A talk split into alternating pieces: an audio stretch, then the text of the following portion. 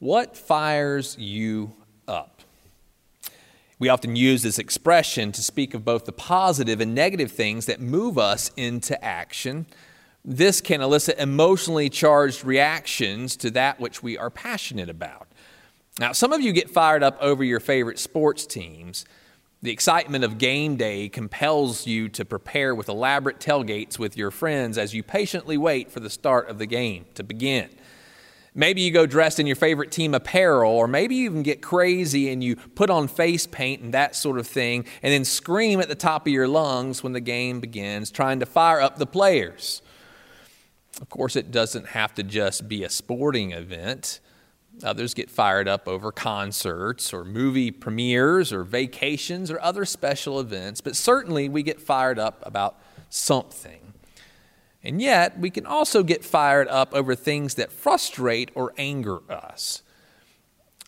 Our home flooded about two months ago, and when it happened, we had about, I don't know, close to 75% of our home flooded while we had been away for a few days in Charleston for Angela's work.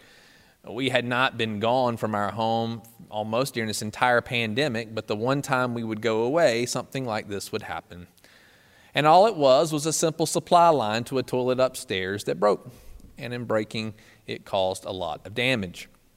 So, over the last number of weeks, we have been working with our insurance company to uh, figure out what it will cost to get things repaired. And we've been working with a contractor that has come in and provided estimates.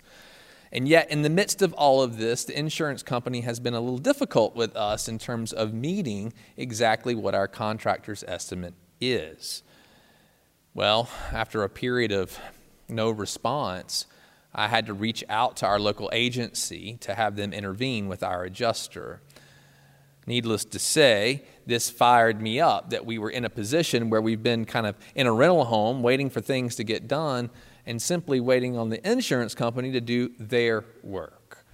And so I made this call, and in doing so, this call uh, lit a fire underneath the adjuster to get things moving in the right direction. And we are hopeful that in the weeks to come, we will find ourselves there. But nonetheless, as you can see, we can get fired up about things that excite us and that we're passionate about, and we can get fired up about things that frustrate or anger us, negative things. But the question today for you is do you ever get fired up when it comes to your faith? Does your faith move you into action? You know, today is Pentecost Sunday, a day in which we celebrate God's gift of the Holy Spirit being poured out upon the disciples, just as Jesus had promised it would. Prior to Jesus' ascension into heaven, he tells them this Do not leave Jerusalem, but wait for the gift my Father promised, which you have heard me speak about. For John baptized with water, but in a few days you will be baptized with the Holy Spirit you will receive power when the Holy Spirit comes on you, and you will be my witnesses in Jerusalem and in all Judea and Samaria and to the ends of the earth. Now, Pentecost was first known to the Jews as a festival called the Feast of Weeks, which began 50 days after Passover. This festival began as an agricultural celebration of the end of the spring harvest, but during Jesus' day, it had morphed into a celebration of the renewal of God's covenant with Noah and Moses. This particular celebration focused on God's gift of the law given to Moses at Mount Sinai, which originally marked Israel as God's people called to live in God's ways. Now, providentially, there were a large number of people from all over the known world who had gathered there in Jerusalem to celebrate the Feast of Weeks. Luke tells us that there were Parthians and Medes, Elamites, and residents of Mesopotamia, people from Judea and Cappadocia, Pontus and Asia, Phrygia and Pamphylia, Egypt and Libya, and even people from Rome. Now, those who were gathered there were Jews or foreigners who had converted to Judaism. And for the Christian church, Pentecost would be defined as the moment in which Jesus' promises would come true and he would fire up the disciples to share his good news. Now, the disciples had been obedient to Jesus' command to stay in Jerusalem, but they were still fearful of what might happen to them You see, it had been less than two months since Jesus was crucified, and I'm sure that there was still talk about what had transpired. And so they were all gathered in a house. And then suddenly, a sound like the blowing of a violent wind came from heaven and filled the whole house where they were staying. They saw what seemed to be tongues of fire that separated and came to rest on each of them. All of them were filled with the Holy Spirit and began to speak in other tongues as the Spirit enabled them. Luke writes about a robust display of God's power that finds the disciples where they are and envelops them. A violent wind could be heard and felt, and they saw a visible expression of tongues of fire that came and rested over each of them. And in that moment, they were filled with the Holy Spirit and fired up to speak in other tongues. Now, it's important for you to remember that these disciples were from Galilee. This is an uneducated peasant community. They were not taught foreign languages growing up. This enigma did not come from their learned linguistic skills, but from the power of the Holy Spirit who was working through them in that moment.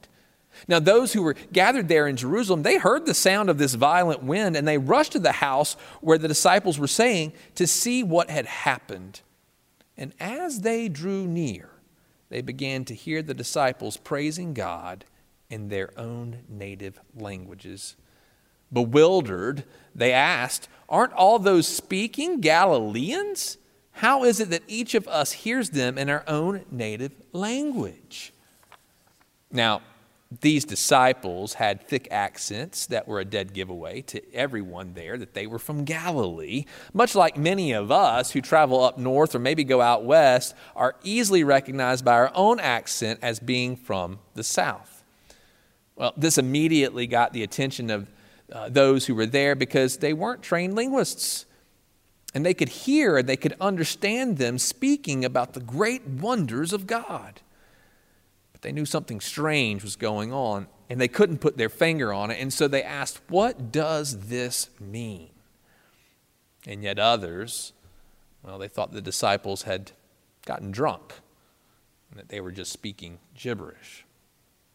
But in this moment of question, what does this mean? Peter boldly stands up and begins to address the crowd, explaining to them that God had fulfilled his promise through the prophet Joel that he would pour out his spirit on all people. Led by the power of the Holy Spirit, Peter hosts the first ever evangelical crusade and gives the very first sermon explaining what God was doing and had done through Jesus' death and resurrection, declaring that Jesus is indeed Lord and Messiah. And in doing so, this message cut to the hearts of the people who heard it, and they asked Peter, Well, how should we respond? And so he instructed them to repent and to be baptized so that they too would receive the gift of the Holy Spirit. Luke tells us that about 3,000 of them came to faith and were baptized that day. I mean, talk about receiving members into the church. But I find that it's important for us not to forget that these disciples had previously been very timid and fearful after Jesus' death and resurrection. They didn't boldly tell the good news of Jesus' resurrection to others. They were obedient to wait as Jesus had instructed them, but they had no idea that God was going to fire them up with the power of His Spirit. God's timing is perfect, isn't it? He fulfilled His promise when a large group of people would be together in one place to hear it. And He used these timid and scared disciples to share His good news of grace and forgiveness. The Holy Spirit ignited them with a fire, a holy fire, to do that which the church is tasked to do, to bear witness to Jesus Christ. In fact, missiologists Stephen Bevans and Roger Schroeder, they say it this way Christians are saved to save, reconciled in order to reconcile.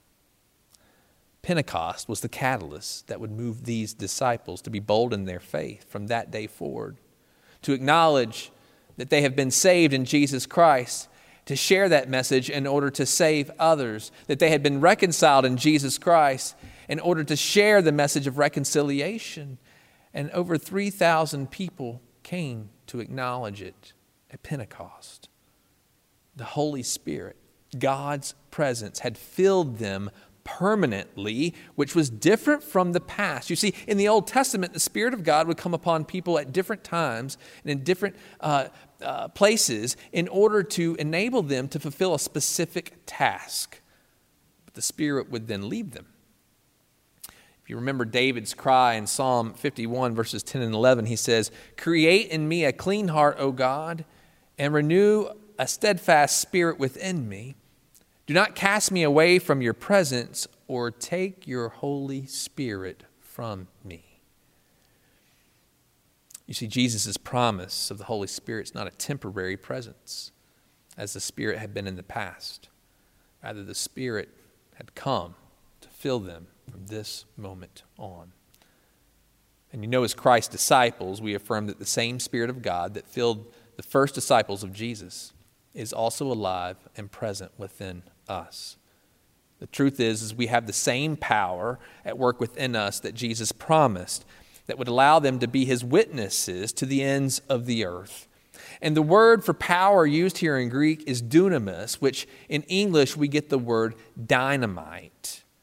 In other words, the Holy Spirit fills us with an igniting power that leads us to do things that you and I cannot do merely on our own. You see, there's nothing too hard that the Spirit cannot make happen. For the Spirit of God comes to us as God's presence with us to enable us to do that which we cannot do on our own. But the question for us is whether or not we desire for the Spirit to actually fire us up. I have to be honest with you, there are times that I wonder if the church has chosen to disconnect from the power source. Paul says, Do not quench the Spirit, implying that we have the ability to deny the Spirit's power in our lives. I don't know if you know this or not, but Christianity in the United States has seen a major decline in the last 10 years. This seems a bit odd given the fact that we have the freedom of religion and that there are churches on every street corner who share the good news of Jesus Christ and seek to make disciples all the time. In fact, a 2018 2019 Pew Research Center survey indicated that 65% of American adults describe themselves as Christians when asked about their religion.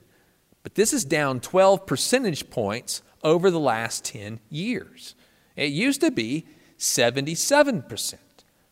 In addition, the religiously unaffiliated, which consists of people who describe their religious identity as atheist or agnostic or nothing in particular, now stands at 26% compared to 17% in 2009. Protestantism and Catholicism in America is also on the decline. In 2009, 51% of Americans identified as Protestant, whereas only 43% do now. And likewise, 23% identified as Catholic, whereas only 20% do now. Yet the religious nones, those who claim to have no religion at all, they're increasing. Atheists from 2% in 2009 to 4% now, agnostics from 3% to 5%, and 17% of Americans describe their religion as nothing in particular, which is up from 12% in 2009. Now, I don't know about you, but this should fire us up. We shouldn't be content hearing that people are abandoning their faith or that they are embracing no faith at all.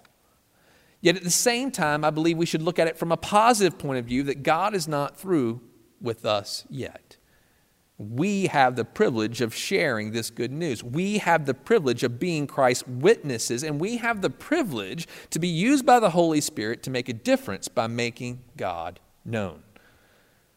Paul instructs us in 2 Timothy chapter 1 verses 6 through 8 saying this For this reason I remind you to fan into the flame the gift of God which is in you through the laying on of hands. For the Spirit God gave us does not make us timid, but gives us power, love, and self discipline. Paul says that we're to fan into the flame of God that is in us. In other words, God has ignited the church with the fire of His Holy Spirit. He's alive and living within all of us, yet sometimes we choose to quench the Spirit, being content with complacency in our faith. we choose to be comfortable instead of being challenged. We accept the invitation to come to worship, but often fail to extend invitations for others to join us. We're given opportunities to share our faith, but remain silent, timid, and fearful. Many people don't want to engage the Holy Spirit because they're fearful of what actually might happen.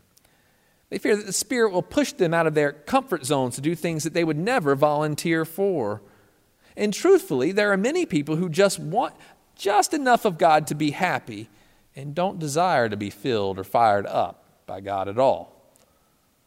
That requires us to give up control, and many of us are control freaks.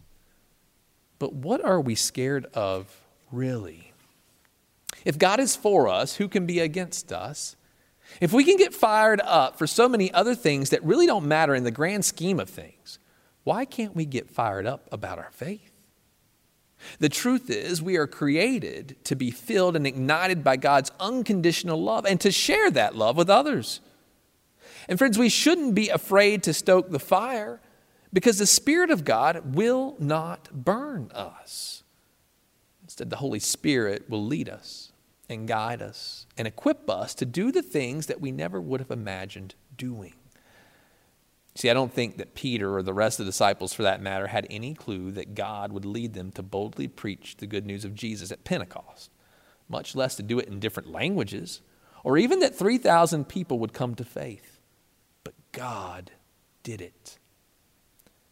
I believe that you are here for a reason that you are created with purpose by the God of heaven and earth to declare his wonders just as the disciples did at Pentecost.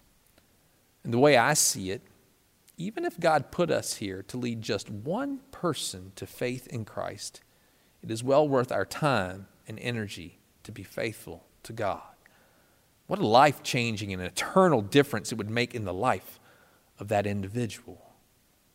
You see, we may never speak in tongues, but we can speak about the mighty works of God in our lives with others. For we are created and called with a purpose, and we are empowered by the Holy Spirit to use the gifts that God has given to us to boldly proclaim His good news to everyone at all times, every day. And so I encourage you today, church not to be content, not to hold God at arm's length or to deny the Spirit's power in your life, but to pray boldly that God would fire you up with the power of His Spirit, to ignite you with His Pentecostal fire in your hearts, so that together we might boldly proclaim His good news to the world, so that others can know God and make God known too that together the church might be built up as a part of the mission that we have been tasked with by Jesus Christ. Friends, may we be faithful to this task, not just on this Pentecost Sunday, but each and every day. May it be so this day and forevermore.